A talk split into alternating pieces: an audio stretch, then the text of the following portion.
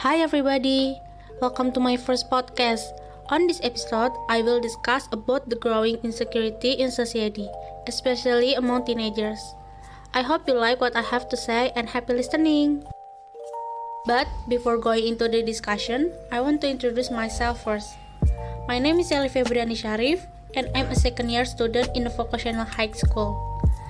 As a student, I often see people around me who often feel insecure.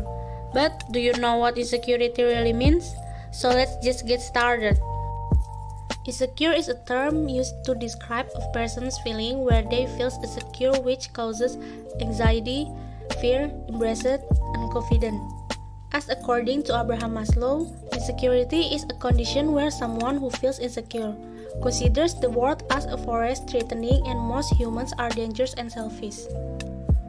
The results of the World Health Organization survey show that one in five people have experienced insecurity or discomfort in themselves. According to a psychology lecturer, General Achmad Yani University named Yoga Hardianto, feelings of insecurity are not as simple as a lack of self-confidence. Insecure occurs when a person feels that he or she is lacking in everything, starting from the physical, achievement as well as the privileges they have. Usually, this feeling occurs in teenagers. Maybe it's normal for a teenager to be insecure because of puberty. Because nowadays there are many teenagers who experience insecurity caused by pressure from their environment, which makes the teenager feel insecure and overthinking. The person will feel more self conscious, anxious, and restless when interacting with other people. If not addressed immediately, the teenager may experience depression, which will cause mental health problems, fear of socializing for fear of being commented on by others. And of course, this is very disturbing for the person's life. But don't worry, because there are many sources that mention several ways to overcome the insecurity that you are experiencing.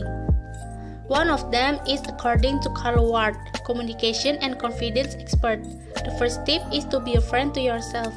The intention of a friend here is to be an encouragement to say good things about yourself or commonly called self-love.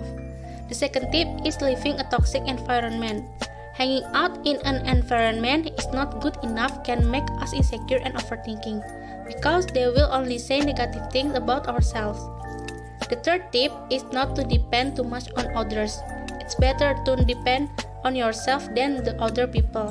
And if you are not able to, to deal with insecurity, come to a professional psychologist who will be more helpful.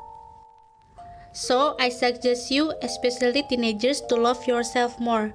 As singer Taylor Swift once said, just be yourself, there's no one better. Don't think about what other people say about you, because nothing is perfect in this world. You're attractive in your way.